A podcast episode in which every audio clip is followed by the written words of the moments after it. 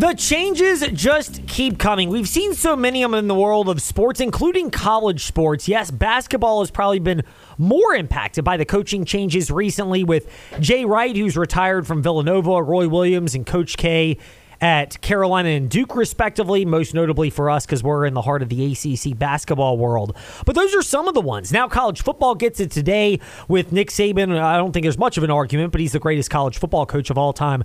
Uh, uh news coming out that Saban is, in fact, retiring as well. So we'll start off with that, not for the whole full Saban perspective, but more for just the changing landscape because Paul Biancardi, you're familiar with him because he was on the call for Virginia at NC State this past Saturday down in Raleigh, and he does plenty of college basketball games. He'll also be at Longwood Radford, uh, Radford at Longwood tomorrow night but he's very familiar with the game in, in sports and the changing landscape of college. Um, Paul, first of all, thank you for your time in the fast lane. We're taking more of a bigger picture view with you on the Nick Saban change and, of course, the, just the landscape of college athletics. But when you hear something about Nick Saban retiring, how much does that look, I wouldn't say force you to, but give you an opportunity to look back on the change and what we've seen in college basketball with similarly titanic coaches like Wright, Roy, and Coach K all stepping away within the last couple of years.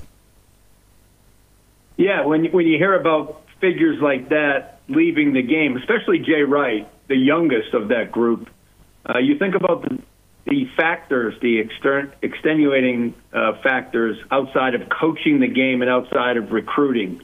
Uh, COVID certainly uh, changed a lot of things for a lot of programs, uh, and it was beyond any of our control what happened during COVID. Uh, then there's the transfer uh, where you can play right away, and that has changed the dynamic of, of recruiting.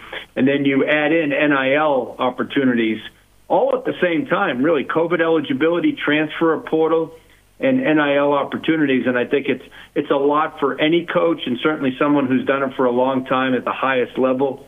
Uh, sometimes it, it's those type of things that drive these legends out of the game it's amazing to think about. It does create some concern in our backyard, and we're not going to ask you to speculate on a guy like Tony Bennett at Virginia, but you did see them at NC State this past weekend, and we we discussed at the beginning of the show today, and of course that'll be up at Fastlane Ed Lane, where our listeners can check it out when it's posted a little bit later. But Ryan Dunn, speaking on the impact of that half court shot at the end of the first half that NC State had, that keyed a Wolfpack surge in the second half from which UVA could not recover where are the Virginia Cavaliers right now in terms of being able to have the necessary ingredients to compensate for a roster that has talent in certain spots, but also some obvious holes? Yeah, I think they're like a lot of teams right now that they're trying to find their identity of who they are, and we all know that Virginia under Tony Bennett, their identity has been the pack line defense. It's not right now.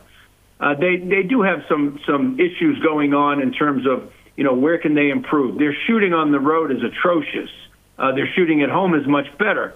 Well, sometimes you shoot the ball well after you make consecutive stops defensively. So they're not doing that. I, I think for Virginia, it's don't forget only three players with pack line experience. Uh, that is a defense that once the players understand it and how to execute it, both on an individual basis and a team basis, one of the toughest defenses in all of college basketball and they still are one of the best teams in the nation with scoring defense. It's really been going on the road. Uh, the pack line hasn't been that strong. I think when they they settle down and they continue to sharpen up and polish up the principles of the pack line, uh, this team will improve offensively from the three point line. They do have some good shooters. They have some good players in, in, in Beekman and Dunn and Isaac McNeely is as good a three point shooter as there is in the country. A little bit thin up front, uh, but Buchanan and some other players give them some some size up there. He's only a freshman. Uh, in most situations, he would come off the bench uh, for Virginia because they're thin up front. You know, he has to start. But I think the pack line will improve, and that will, will help their shooting tremendously. Paul Biancardi with us here. That's his Twitter handle as well, the ESPN basketball analyst who was on the call this past weekend for NC State, Virginia at NC State. Uh, and after the game, Ryan Dunn mentioned that this being a team that they need to have more fire, that they want to see it. We've heard other players step up and say that as well for Virginia, but they are young players. How tricky of a balance is that for a team with young players, especially when they're slumping and you, you want to be vocal and encourage and get your guys to play better, but also when you're slumping, everybody I would think naturally feels like they may not be doing their part and may lack the teeth to have that fire. Yeah, leadership is a tough thing to find from a 18 to 22 year old, and the, the leader of Virginia uh, is, is Tony Bennett. Usually, you have somebody who's a voice. Uh, Reece Beekman is the most experienced player. He's their heart and soul, but he's not really a vocal leader. He leads more by example, uh, much like Kihei Clark did before this. Um, and so, a lot of new pieces, even though they're transfers with experience in the game, they're new to the Virginia culture, the Virginia terminology, the Virginia way. And I think it's really important, and Tony Bennett knows this better than any coach in the country. You don't want to lose your team right now after some bad losses. Sometimes with a, with, with a team and a coach, you can make one or two bad losses turn into four or five, uh, and then before you know it, you've lost your team. Uh, Tony Bennett is one of the, the absolute best coaches in the country because he never loses his team. Uh, he understands how to gradually make them improve.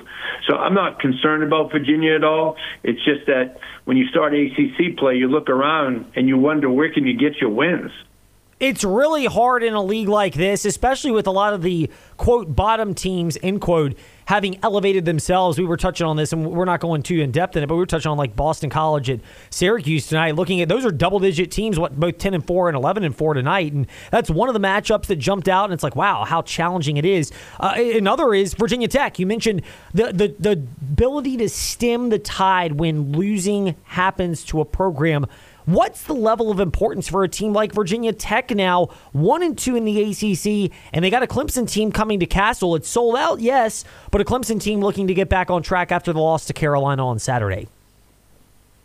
Yeah, Clemson. I mean, they they couldn't stop Miami, and they couldn't score against North Carolina. So, you know, as good as they are, and they're a top twenty team.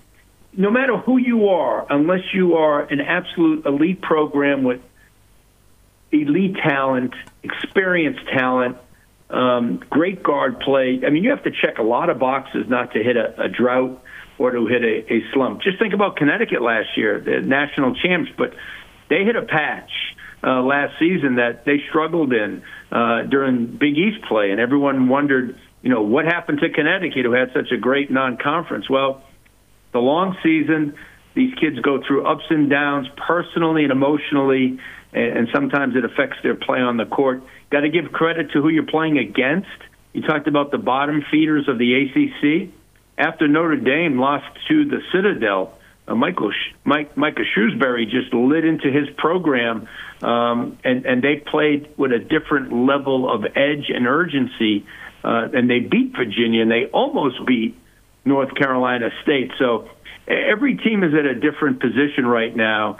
And when you look at Virginia Tech, again, with a veteran like uh, Mike Young, you know that he's going to make sure that they're they're sound defensively, and they run so many different offensive actions. They're so hard to play against. Uh, they need contributions from you know, like most teams, many of their players. And the guy for me, for them, is Hunter Cattoor. When he gets hot, especially at home, I, I think it gives him confidence, and I think it gives the team a lot of trust. You mentioned Hunter Cattoor and what he can do for Virginia Tech, and that's one of the stories that's worth monitoring. And of course, we carry Virginia Tech basketball 6:30 airtime for Clemson, Virginia Tech this evening. Uh, another cool story is the matchup tomorrow. Radford, they're on the road at Longwood, a game that you'll be calling uh, on the ESPN family of networks, of course, TV or uh, even watch ESPN the app as well if you want to consume it that way. What do you make of this particular matchup in terms of its impact, not just within the Commonwealth of Virginia, but how cool it is to have a matchup like Radford Longwood profiled on a big network like ESPN and the exposure that it brings those programs? Well, they've earned it. Coach Griff has earned uh, Longwood getting a spot on ESPNU. The game is tomorrow night, uh, 9 p.m.